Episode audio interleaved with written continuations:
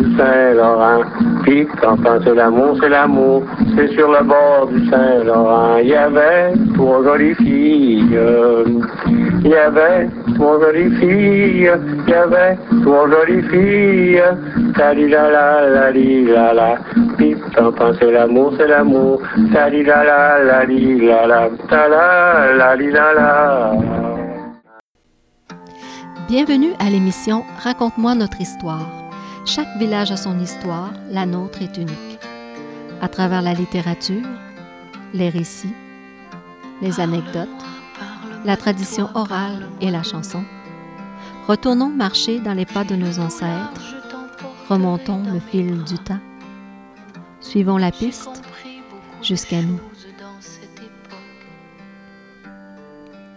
Bonne écoute sur les ondes de CJTB, le 93.1, radio, tête à la baleine.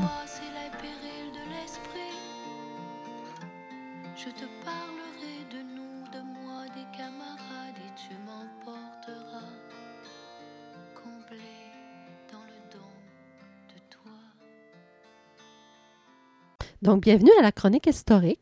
À partir de cette semaine, nous allons retracer l'histoire de Tête à la baleine à travers différents témoignages de la population. Donc, je voudrais d'abord remercier Madeleine Le Breton qui m'a remis un document qui contient des histoires recueillies auprès des personnes âgées du village. Et ces histoires datent soit d'avant 1980 ou de 2005. Donc, ce sont deux projets qui ont été réalisés dans le village. Je débute avec l'entrevue de M. Amédée Marcoux. Les premiers venus ici pour rester, d'après ce que je me rappelle, c'était des Esquimaux. À cause que quand on allait sur les îles, on courait les chicoutés, les graines, on voyait des piles de rochers.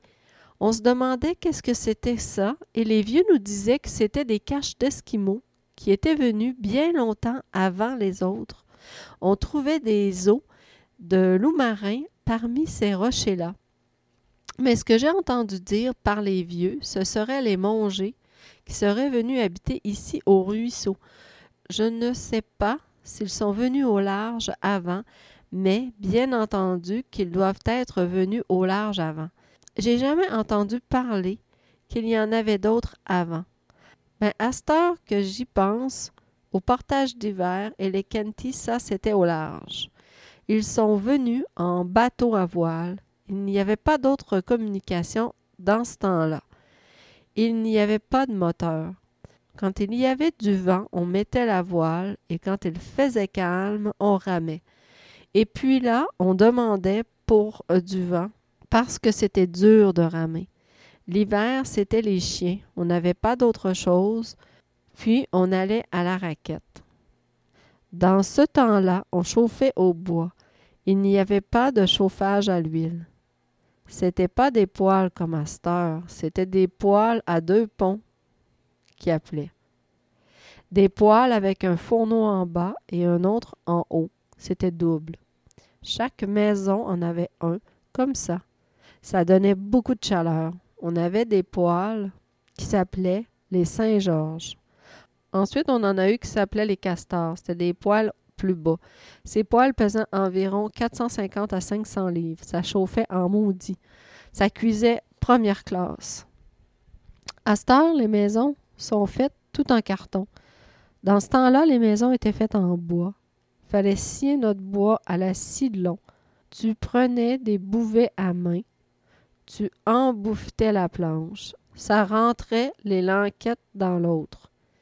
Après cela, on mettait une finition dehors. Il y en avait qui étaient lattés. D'autres, c'était du clabord, comme on dit à cette. En dedans, c'était tapissé avec du papier gris et d'autres avec des gazettes. Le plancher, il n'y avait rien, c'était blanc. Il y a des fois, il y en avait qui le peinturaient, ceux qui étaient capables d'avoir de la peinture. Puis les femmes gardaient ça blanc, pareil comme si c'était du bois blanc. Les femmes se mettaient à genoux, puis elles avaient leur brosse à plancher, puis ici, on brosse. Moi, j'ai vu au portage d'hiver la femme à M. Alphonse Mercier, elle, Tu allais là quand tu voulais, son plancher était blanc. Tu aurais pu le licher.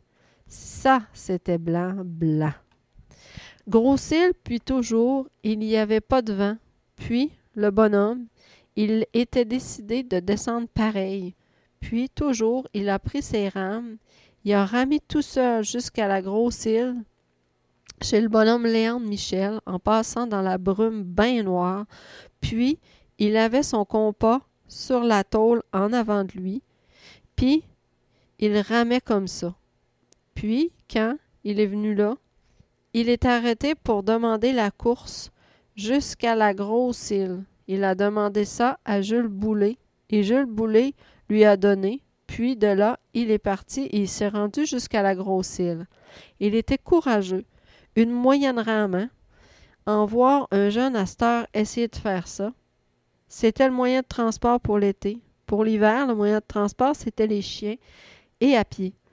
En masse, assez souvent moi aussi, j'ai vu partir de chez nous à, à Souriabane, puis, quand je voulais aller à Tabatière, je m'en allais à pied. J'ai vu descendre par la baie des Moutons des fois, d'autres fois, je coupais droit. C'est le père de mon grand-père qui a commencé à habiter à Souriabane à cause il avait une maison là, lui. Puis l'été, il sortait au large pour faire la pêche sur les îles. Le premier prêtre que j'ai connu, c'était le père Pouliot. C'est lui qui m'a baptisé. Mais j'ai entendu compter qu'il y avait un nommé Théberge avant ça. J'ai entendu compter ça par les vieux à cause le bonhomme Hébert, lui, le curé Théberge, il l'aimait pas beaucoup. Il charroyait la malle, le bonhomme, Joe Hébert, de Blanc-Sablon à Natashquan. C'était le premier qui charroyait la malle. Il faisait trois voyages par hiver avec trois chiens. C'étaient des bons chiens, mais la malle n'était pas grosse. Des fois, il y avait deux, trois lettres. Lui, le bonhomme Hébert, il a déjà resté à Souriabane, où défunt oncle Alfred restait à cause c'était son chez eux à lui aussi. C'est lui le premier qui a resté là, le bonhomme Alfred Marcoux, l'oncle de mon grand-père. Le frère de mon grand-père, il s'est marié avec une de ses filles. J'aimerais vous raconter l'histoire d'un facteur de la côte nord, un facteur des neiges de la côte nord, qui, avec ses chiens de casca, son fouette, ses raquettes longues, ses sacs de mal, sa drague, et puis son grand cométique ferré, foncé, lacé, pour les tempêtes d'hiver. Qui ce que c'est qui s'en va porter des lettres d'amour, des gants du Saint-Pierre aux filles de blanc sablon sur les chemins verts glacés? C'est Joe, c'est Joe Hébert. Parle à ses chiens, comme on parle au monde. Puis ces chiens le comprennent, si bien qu'on a vu ces chiens faire tout seuls 5000 à la ronde pour trouver un sac qu'ils avaient perdu. Quand ces chiens filent pas, Joe Weber sans doute, il sort sa bouteille, le petit caribou, il paye la traite, puis il s'en verse une goutte, il chante son petit air et puis envoie le pitou apparence de neige. Joe Hébert est-elle?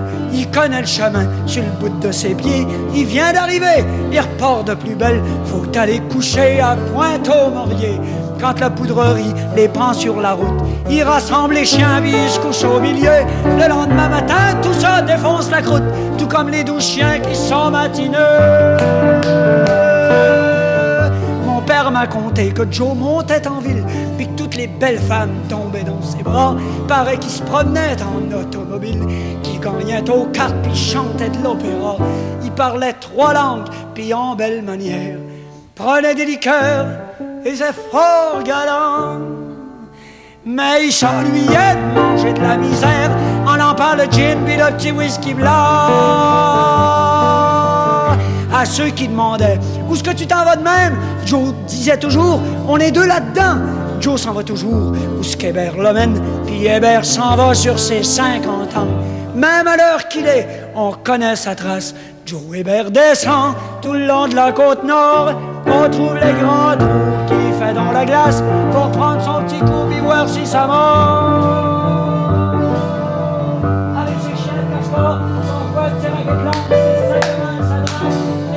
Grand comme étique fer et foncé lacé pour les tempêtes d'hiver. Qui ce que c'est qui s'en va porter des lettres d'amour, des gars du Saint-Pierre aux filles de blanc sablon sur les chemins verts glacés? C'est Joe! C'est Joe Hébert!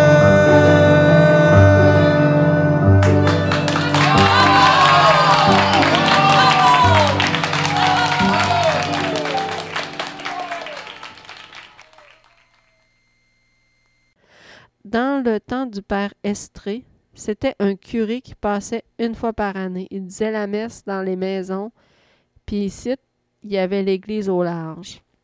Ici, à terre, c'était seulement une école. Quand l'école a commencé, il disait la messe à l'école. Dans ce temps-là, j'ai vu partir à jeun le matin. On buvait pas, on prenait pas d'eau ni manger, puis sortir de l'église à deux heures de l'après-midi. C'était long, hein?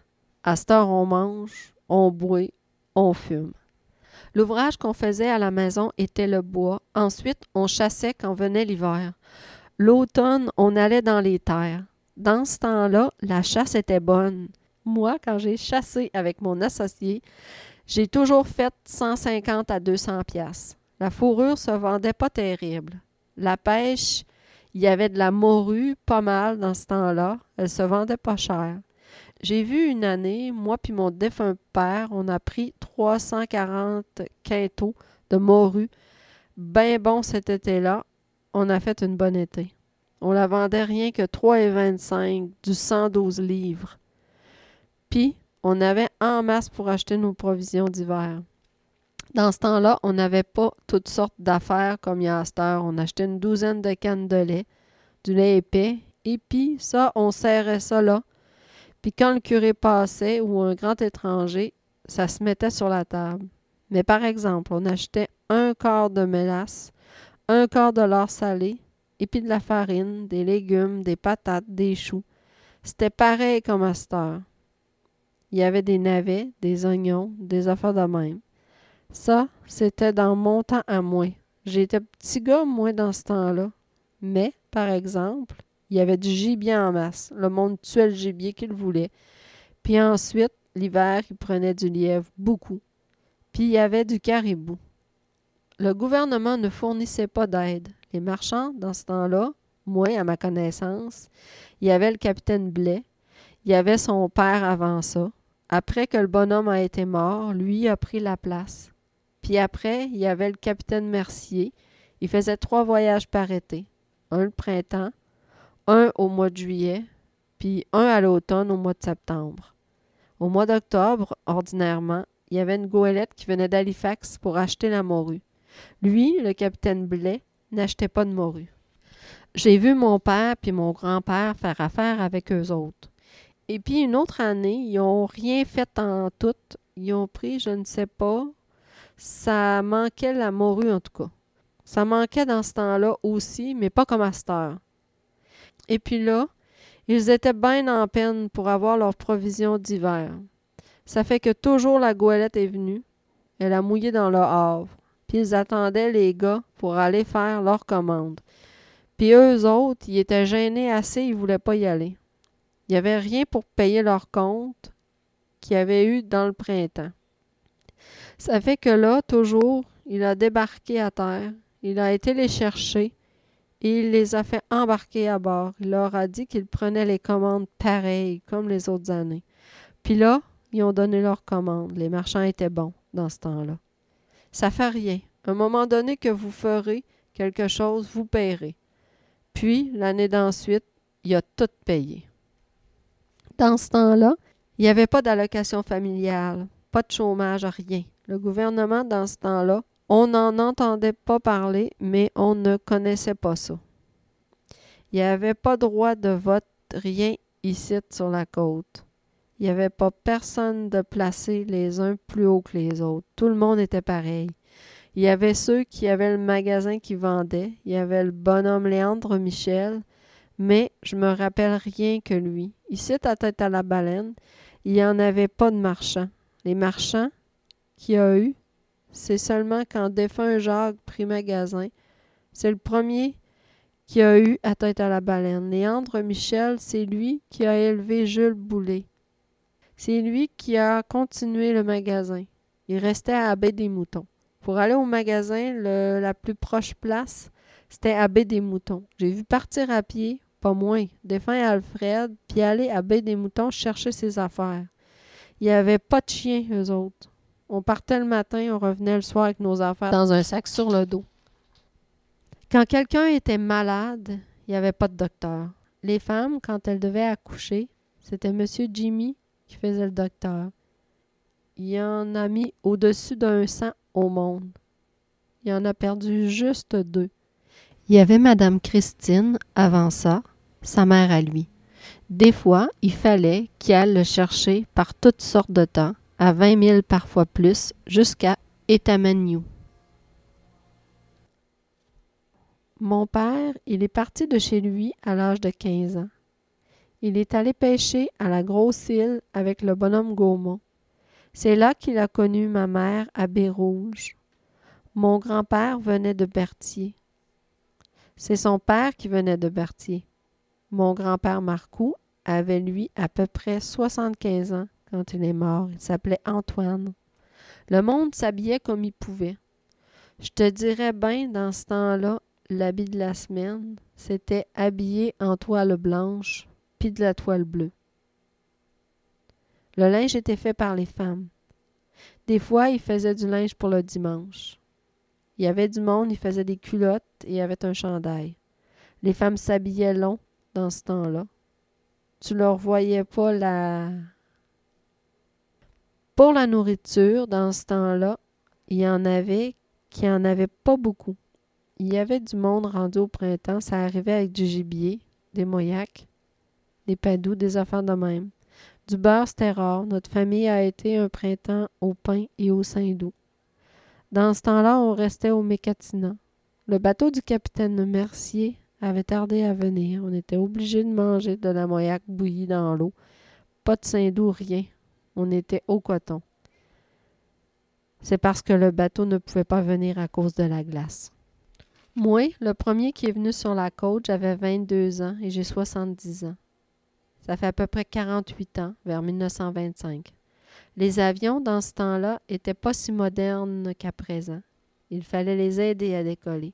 Elles venaient pas souvent, à peu près tous les 15 jours durant l'hiver, et pas du tout l'été. L'été, c'était les bateaux. Ils venaient à tous les 15 jours. Le premier s'appelait le Vieux Sable, puis après, ce fut le Nord Voyageur. Après ça a commencé à s'améliorer, c'était des bateaux au charbon. Les dernières goélettes, c'était dans le temps des capitaines Blais et Mercier. En dernier, le capitaine Mercier avait un bateau à moteur. Il y a eu trois hommes de mort gazés à bord. Les lampes à l'huile de charbon sont sorties quand j'étais petit gars. Avant, on se servait de chandelles. Avant ça, il y en a qui se servaient de graisse de loup marin. Au large, c'était bâti bien avant moi. Je sais qu'il y eut une église sur l'île des Quentés, avant celle de la Providence. La première garde malade, c'était garde de Girard. Ça fait à peu près 30-31 ans. Le dispensaire a été bâti à peu près en même temps. Le premier Marcou qui est venu ici, c'était le père de mon grand-père. Il était parent avec la mère de Joe Mercier, ils étaient deux frères. La première maîtresse d'école qui est venue, moi, j'étais trop vieux pour y aller. Mais je m'en rappelle, c'était au portage d'hiver. C'était mademoiselle Leblanc. Et ici, après ça, c'était un nommé Bouchard.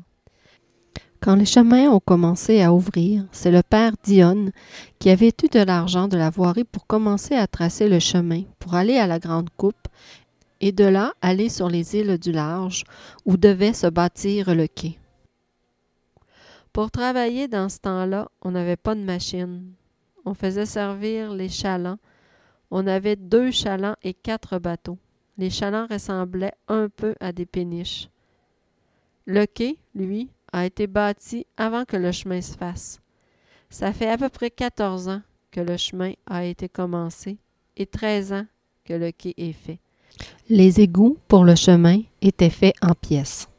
Voilà, c'est tout pour l'histoire de M. Amédée Marcoux. Je vous rappelle que cette histoire date d'avant 1980.